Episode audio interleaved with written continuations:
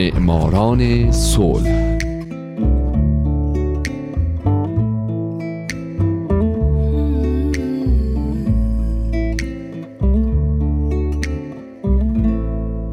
شما در همین لحظه دارید 97 مین قسمت از برنامه معماران صلح رو از رادیو پیام دوست میشنوید.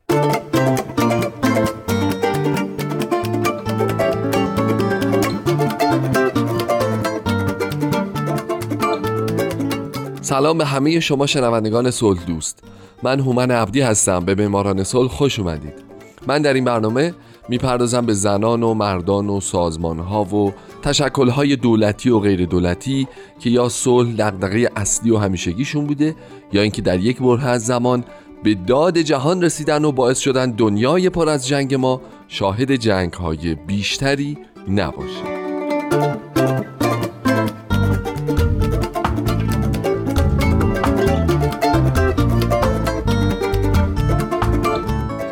این هفته سال 1988 نیروهای حافظ صلح سازمان ملل متحد.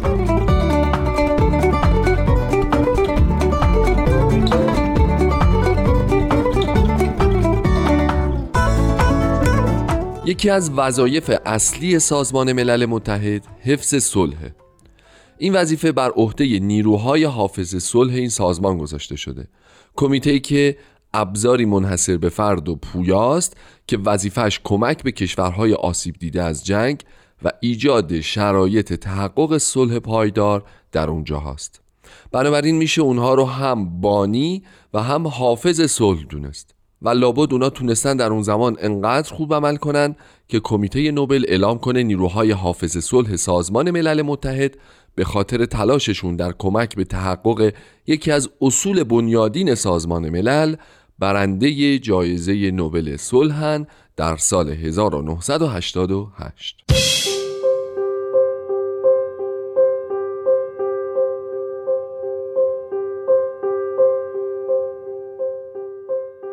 وقتی سازمان ملل متحد تأسیس شد خیلی امیدوار بود که بتونه با استفاده از نیروهاش باعث صلحی پایدار تو جهان بشه. بنابراین بر طبق منشور ملل متحد این وظیفه بر عهده نیروهای حافظ صلح گذاشته شد که زیر نظر مستقیم شورای امنیت مشغول به کار بودن و هستند. نیروهای حافظ صلح یا همون کلاهابیا از سربازا، افسران پلیس و نیروهای غیر نظامی تشکیل میشن. کسانی که برای اولین بار در طول جنگ سرد کارشون رو شروع کرده بودند چرا که در اون زمان جهان به دو گروه که دشمن خونی همدیگه بودن تبدیل شده بود و خلاصه ایجاب می‌کرد که یه همچین نیروی وجود داشته باشه تا شاید بتونه از مشکلات جدیتر جلوگیری کنه.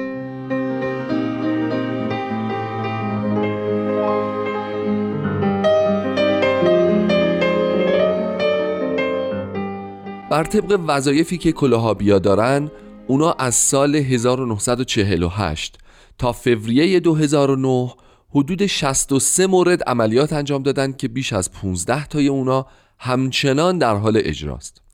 در سال 1948 اولین مأموریت کلاه آبیا آغاز شد.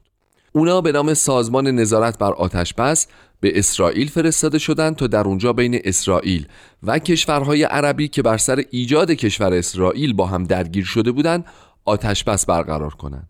اگرچه بندگان خدا هنوز که هنوزه مأموریتشون ادامه داره چرا که طرفین دعوا همونطور که می‌دونین همچنان نتونستن به یک توافق جامع و کامل دست پیدا بکنن.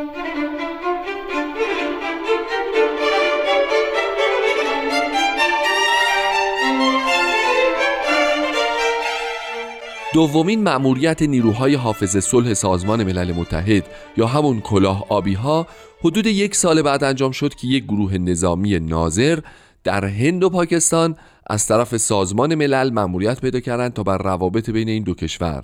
که پس از خروج شبه قاره هند از زیر استعمار انگلستان از هم جدا شده بودند نظارت بکنه. همچنین از جمله اقدامات اولیه کلاهابیا میشه به حضور اونها بعد از جنگ کره در سال 1953 اشاره کرد که این مأموریت تا سال 1967 یعنی 14 سال طول کشید. یعنی زمانی که نیروهای آمریکایی و کره جنوبی بالاخره تونستن بر اوضاع مسلط بشن.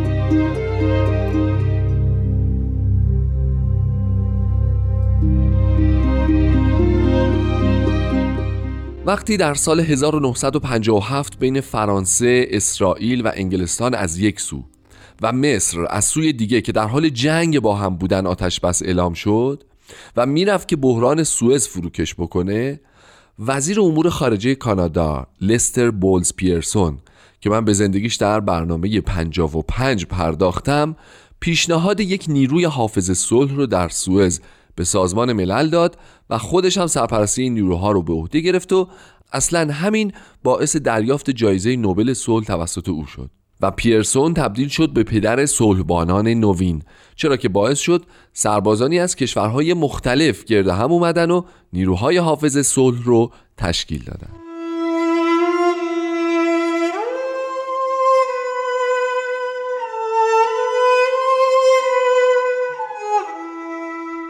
به خاطر این اقدامات و دیگر اقدامات نیروهای حافظ صلح سازمان ملل متحد یا کلاهابی ها بود که این گروه در سال 1988 تونستند به جایزه نوبل صلح دست پیدا بکنند چرا که دیگه جهان متوجه حضور و اهمیت اونها در جریان مناقشات و جنگ ها که ماشاءالله کم هم نبودن و نیستن شده بود. بعد از پایان جنگ سرد جهان و در پی اون سازمان ملل متحد و حافظان صلح تغییرات زیادی رو شاهد بودند. در فضای جدید شورای امنیت گروه های حافظ صلح بزرگتر و پیچیده تری رو تأسیس کرد که اغلب برای کمک به اجرای موافقت نامه های صلح بین طرفین متخاصم در درگیری های بین کشورها یا جنگ های داخلی اقدام کردند و علاوه بر انجام فعالیت های قبلیشون درگیر موضوعات غیر نظامی هم مثل نحوه برگزاری انتخابات در کشورهای مختلف می شدن تا رفتار مدنی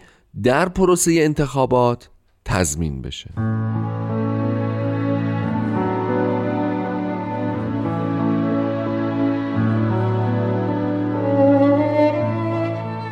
این رویکرد جدید روی هم رفته به خصوص در اون اوایل موفقیت آمیز بود.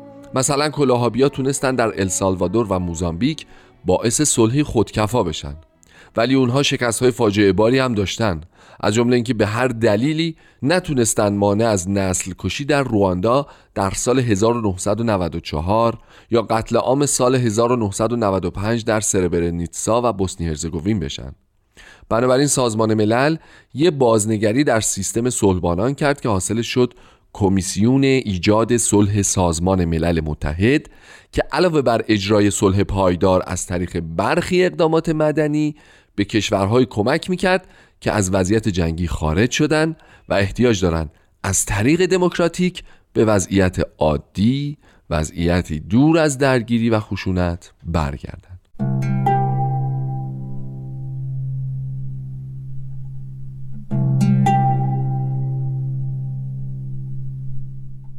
شاید یکی از پرکارترین گروه های زیر مجموعه سازمان ملل در جهان پر از جنگ ما همین نیروهای حافظ صلح باشند. نیروهایی که طبق منشور سازمان ملل تمام کشورهای عضو باید امکان دسترسی به نیروهای صلح مورد نیاز این گروه رو فراهم بکنند. بر همین اساس از سال 1948 حدود 130 کشور جهان به عملیات صلح کمک های نظامی و غیر نظامی کردند و تخمین زده میشه که حدود یک میلیون سرباز، افسر پلیس و افراد غیر نظامی تحت پرچم سازمان ملل متحد در طول این مدت برای حفظ صلح تلاش کردند. پاکستان تا حالا بالاترین تعداد نیرو یعنی بیش از 8000 نفر رو به معمولیت های مختلف صلح اعزام کرده و بعد از اون هند با همین حدود کمتر از 8000 نفر بنگلادش یه خورده کمتر از هند اتیوپی، رواندا، نیجریه، نپال، اردن، غنا و مصر بیشترین نیروها را برای کمک به صلح در جهان اعزام کردند. موضوعی که با انتقاد نسبی رئیس گروه عملیات حفظ صلح روبرو شده و به کشورهای جهان گفته که آماده کردن ارتشی مجهز آموزش دیده و منظم برای حضور در عملیات های صلح مختلف کمک همه کشورها رو میطلبه و نباید فقط از کشورهای کمی ضعیفتر و جنوبی انتظار داشت به تنهایی این بار رو به دوش بکشن.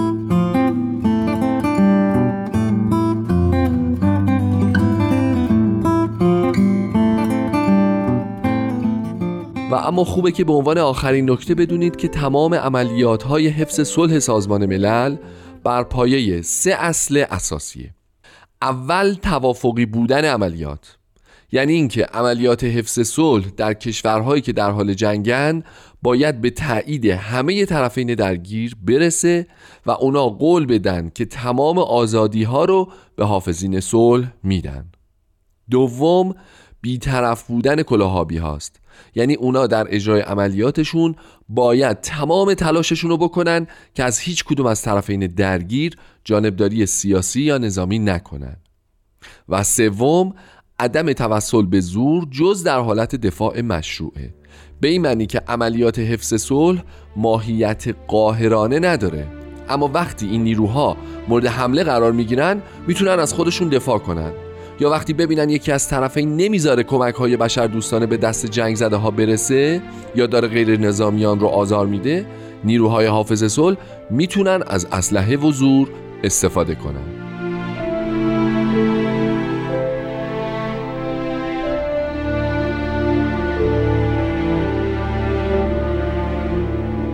دوستای عزیز با این امید که شمایی که الان به برنامه من گوش می‌دید در آینده یکی از برندگان نوبل صلح باشید من هومن عبدی از همتون خداحافظی می‌کنم. شاد باشید و خدا نگهدار.